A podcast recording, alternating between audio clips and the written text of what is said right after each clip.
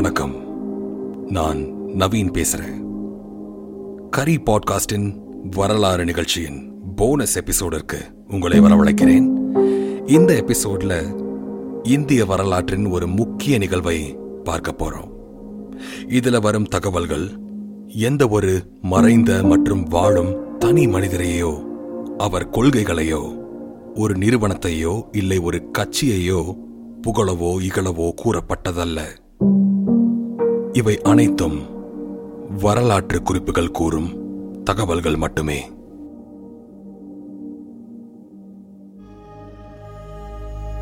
இந்திய வரலாறு on கரி பாட்காஸ்ட் சேனல்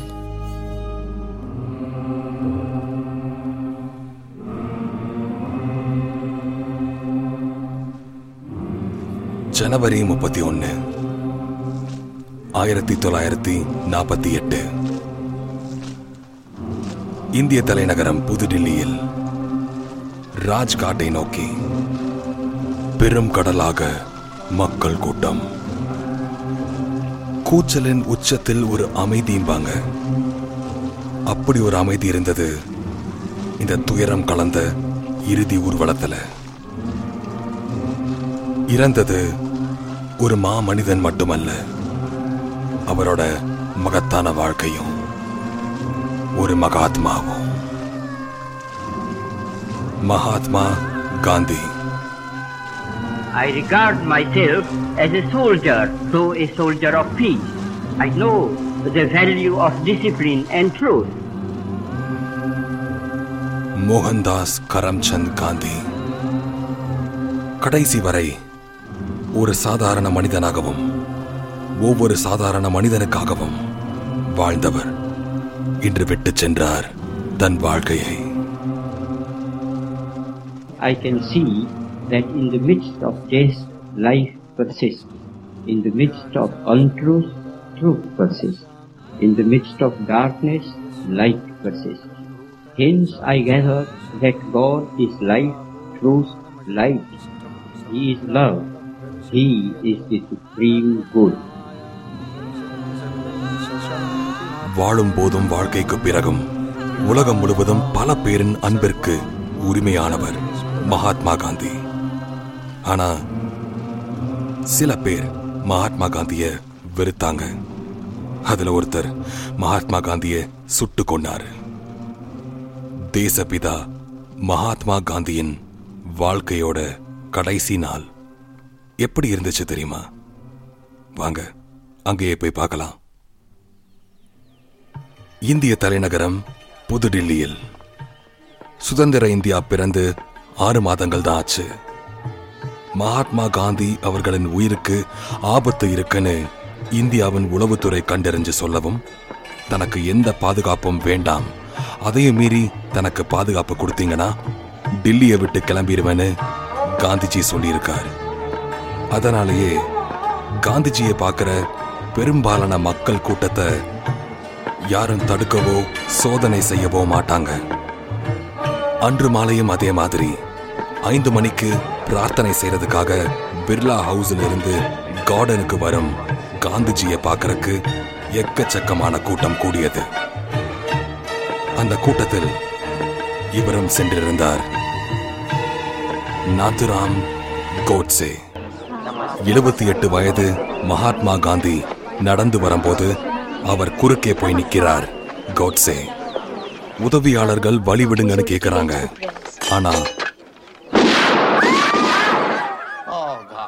ஹே ராம் காந்திஜியின் கடைசி வார்த்தைகள். மூன்று குண்டுகள் தன் மார்பை பிளக்க அங்கேயே காலமானார். தேசபிதா மகாத்மா காந்தி. ஏன் எதனால? அகிம்சையையும் அன்பையும் ஒரு வழியா காமிச்சு இந்த நாட்டையே விடுதலை அடைய வச்ச இவ்வளவு பெரிய மகாத்மாவுக்கு இவ்வளவு துயரமான முடிவா? இந்த கேள்விகளை நிரப்பியது அவர்களோட கண்ணீர். யார் இந்த நாத்துராம் கோட்சே எதற்காக அவர் மகாத்மா காந்திய சுட்டு கொன்னாரு?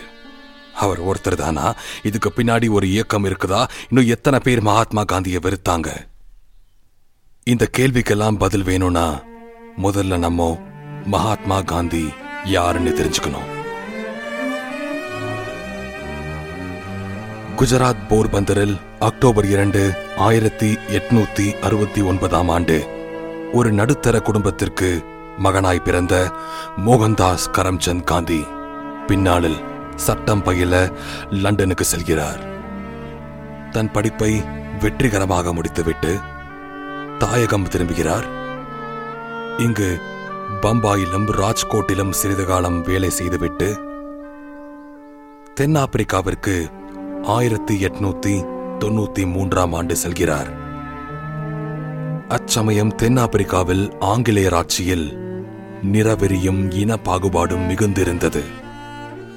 அதுவரை அரசியல் ஈடுபாடில்லாது இருந்த காந்தி தென்னாப்பிரிக்காவில் அவருக்கு ஏற்பட்ட அனுபவங்கள் பின்னாளில் அவரை ஒரு மாபெரும் அரசியல் சக்தியாக உருவாக்க உதவியது.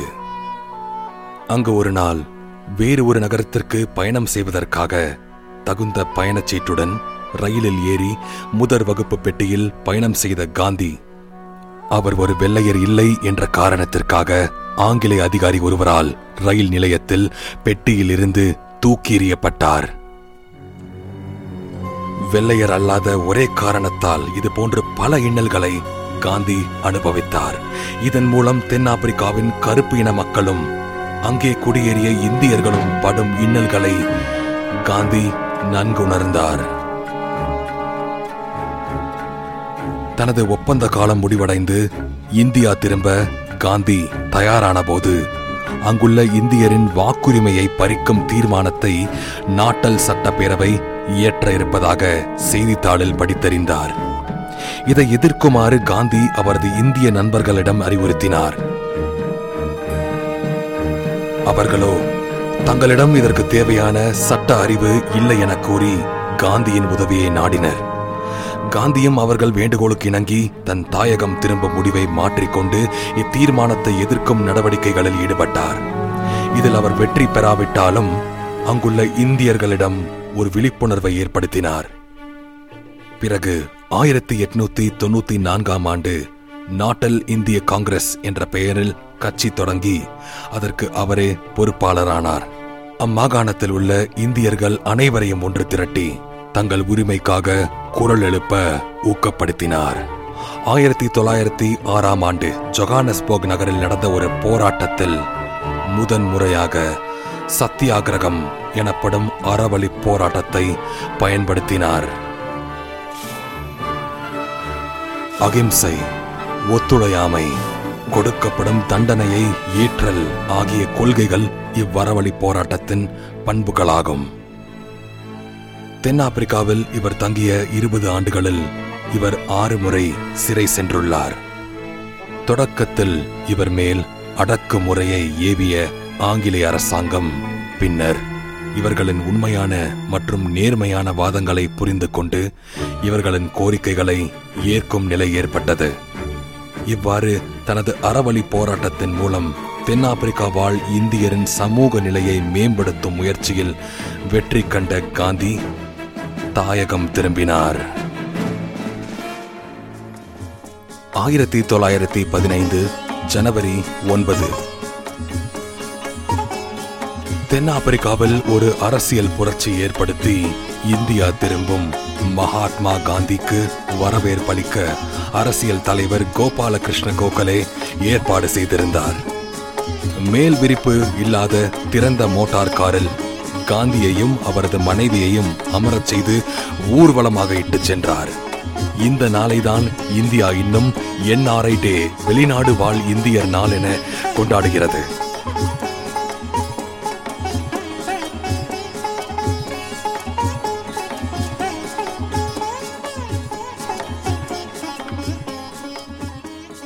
தென்னாப்பிரிக்காவில் காந்தி தலைமை ஏற்று நடத்திய போராட்டங்களை பற்றி இந்திய மக்கள் அறிந்திருந்தனர்.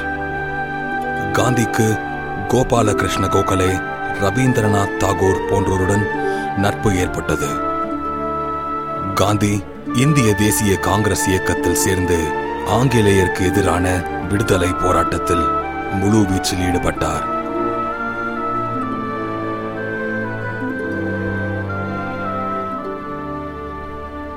ஆயிரத்தி தொள்ளாயிரத்தி இருபத்தி நான்காம் ஆண்டு இந்திய தேசிய காங்கிரஸ் இயக்கத்தின் தலைவராக காந்தி தேர்ந்தெடுக்கப்பட்டார்.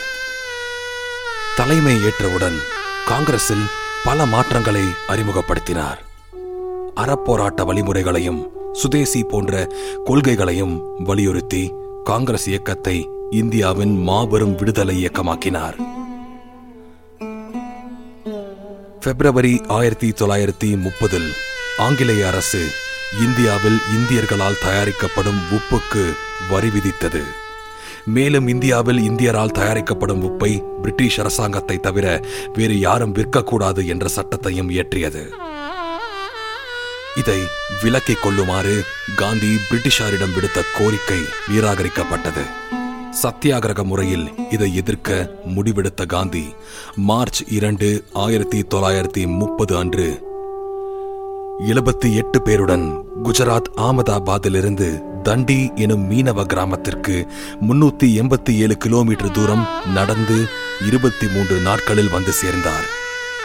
தண்டி கடற்கரையில் உப்பு தயாரித்து பிரிட்டிஷ் சட்டத்திற்கு எதிராக பகிரங்கமாக பொதுமக்களுக்கு விநியோகித்தார். மேலும் இந்தியாவில் கடலோரத்தில் இருந்த அனைத்து இந்தியர்களையும் இதுபோல் உப்பு தயாரித்து பயன்படுத்தச் சொன்னார். இந்தியாவின் பல இடங்களில் இது போல் நடந்தது. காந்தி உட்பட பல்லாயிரக்கணக்கான இந்தியர்கள் சிறையில் அடைக்கப்பட்டனர். இந்த உப்பு சத்தியாகிரக போராட்டத்தை உலகமே திரும்பி பார்த்தது. டைம்ஸ் பத்திரிகை ஆயிரத்தி தொள்ளாயிரத்தி முப்பது ஆண்டிற்கான Times man of the year விருதை மகாத்மா காந்தி அவர்களுக்கு அர்ப்பணித்தது. பிரிட்டிஷ் அரசாங்கமும் காந்தியுடன் பேச்சுவார்த்தை நடத்தி இறுதியில் இந்த வரியை நீக்கிக் கொண்டது.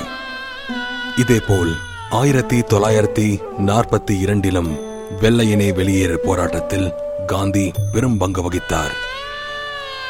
இது போன்ற பல போராட்டங்களின் முடிவில் ஆயிரத்தி தொள்ளாயிரத்தி நாற்பத்தி ஏழு ஆகஸ்ட் பதினைந்தாம் தேதி இந்தியாவிற்கு சுதந்திரம் கிடைத்தது. சுதந்திர கொண்டாட்டங்களில் கலந்து கொள்ளாமல் இந்தியா பாகிஸ்தான் பிரிவினையை நினைத்து மனம் வருந்தி துக்கம் அனுசரித்தார். மகாத்மா காந்தி.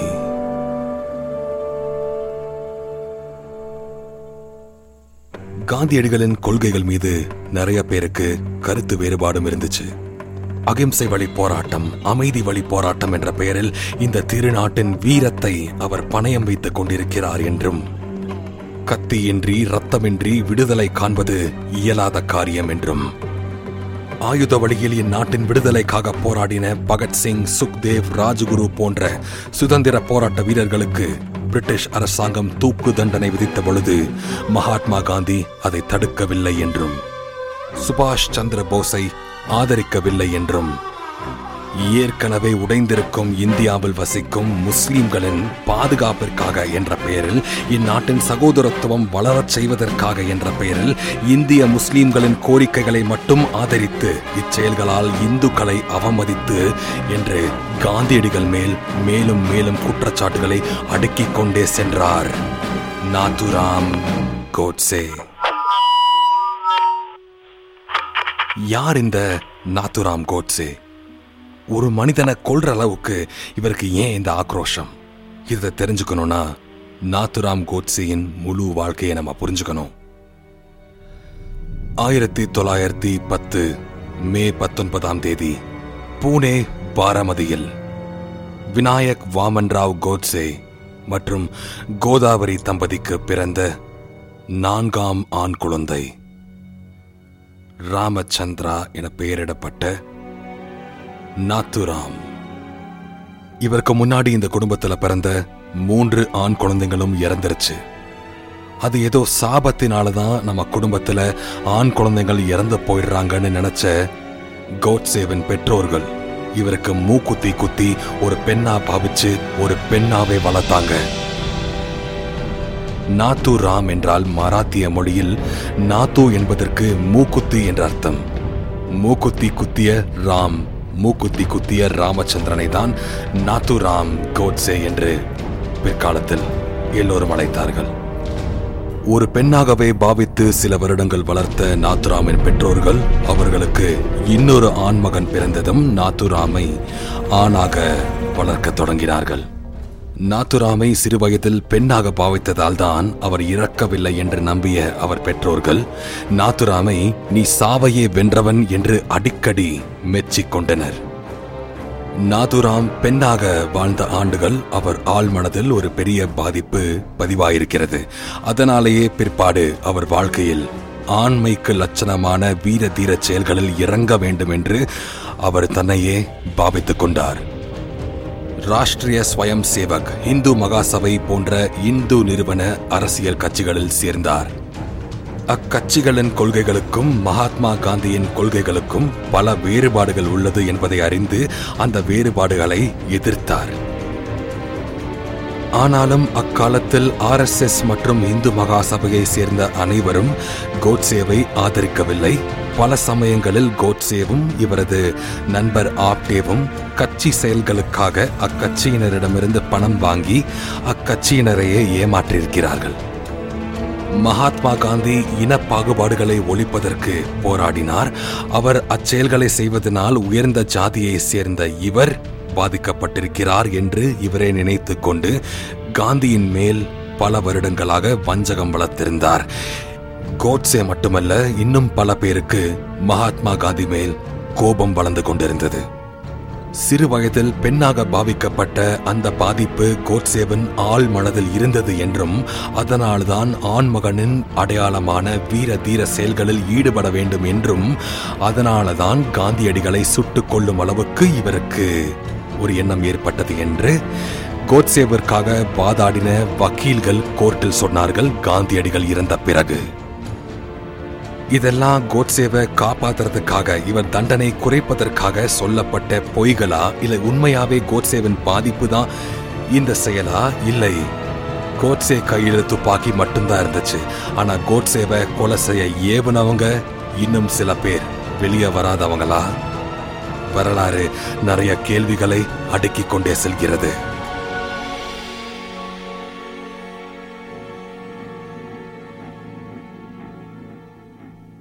இன்னும் சில பேர் சில பல கொள்கை ரீதியாக காந்தியடிகளிடமிருந்து வேறுபட்டிருந்தாலும் காந்தியடிகள் மேல் பெரும் மதிப்பு வைத்திருந்தார்கள் அவர்களில் ஒருவர்தான் doctor B R Ambedkar I met him first, I say, in 1929, through the intervention of a friend of mine, common friend, who asked Mr. Gandhi to see me.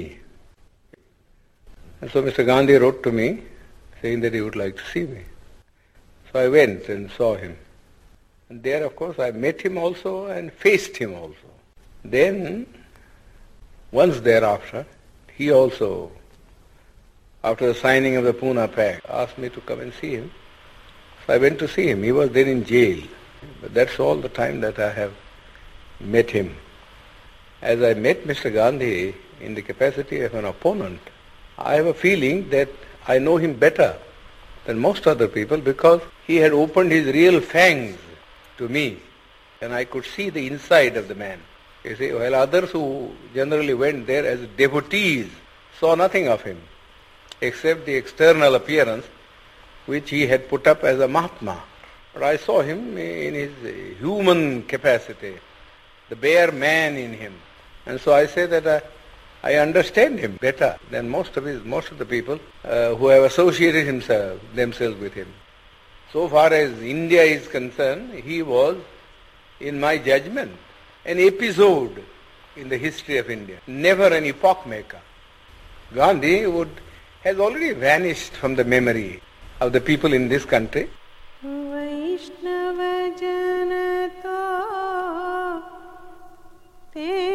Mahatma Gandhi, நம் தேசத்தின் தந்தை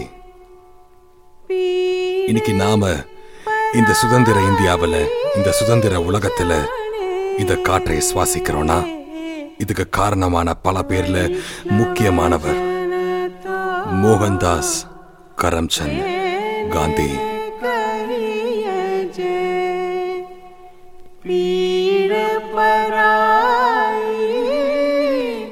जाने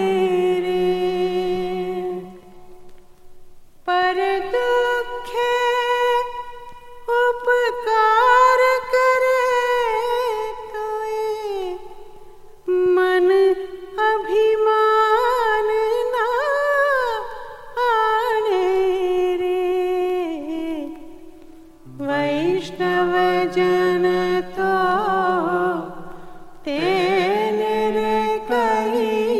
जे पीर परा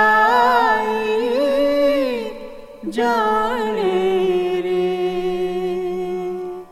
கரி பாட்காஸ்டின் வரலாறு நிகழ்ச்சி கேட்டுட்ருக்கீங்க வித் மீ நவீன் இந்த bonus எபிசோடில் மகாத்மா காந்தியடிகளை பற்றி ஒரு ஆடியோ ஃபீச்சர் கேட்டு முடிச்சிருக்கீங்க.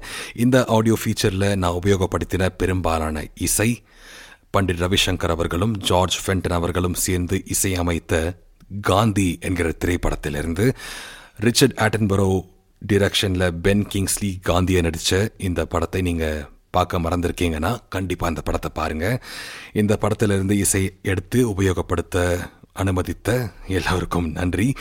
அண்ட் இந்த ப்ராஜெக்ட் என் மனதுக்கு ரொம்பவே நெருக்கமான ப்ராஜெக்ட் ஸோ இதை முடித்த கையோடு உங்ககிட்ட நான் கேட்க போகிறேன் எப்படி இருந்துச்சு? இந்த நிகழ்ச்சியில் நான் இதை தப்பாக பேசியிருந்தாலும் இதை தகவல்கள் தப்பாக கொடுத்துருந்தாலும் நல்லா இருக்குன்னு நீங்கள் பாராட்ட ஆசைப்பட்டாலும் உடனே எனக்கு மெயில் பண்ணுங்கள் curry podcast at gmail dot com C U R R Y P O D C S T S at gmail dot com Raghupati Raghav Raja Ram.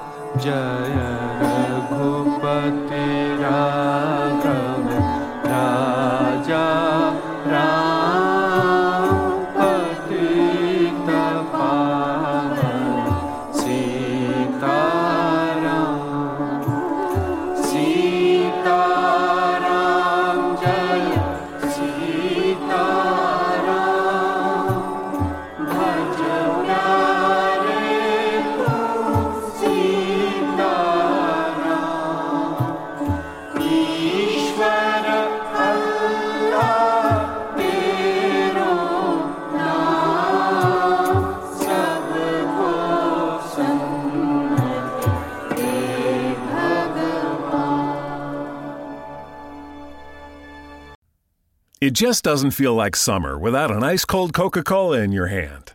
Stop by your local convenience store today and grab a 20 ounce bottle of Coca Cola or Coca Cola Zero Sugar. Or pick up even more delicious refreshment with a 20 ounce bottle of Diet Coke, Sprite, or Fanta. So, no matter how you soak in that summer sun, at home or on the go, grab an ice cold Coca Cola today and enjoy.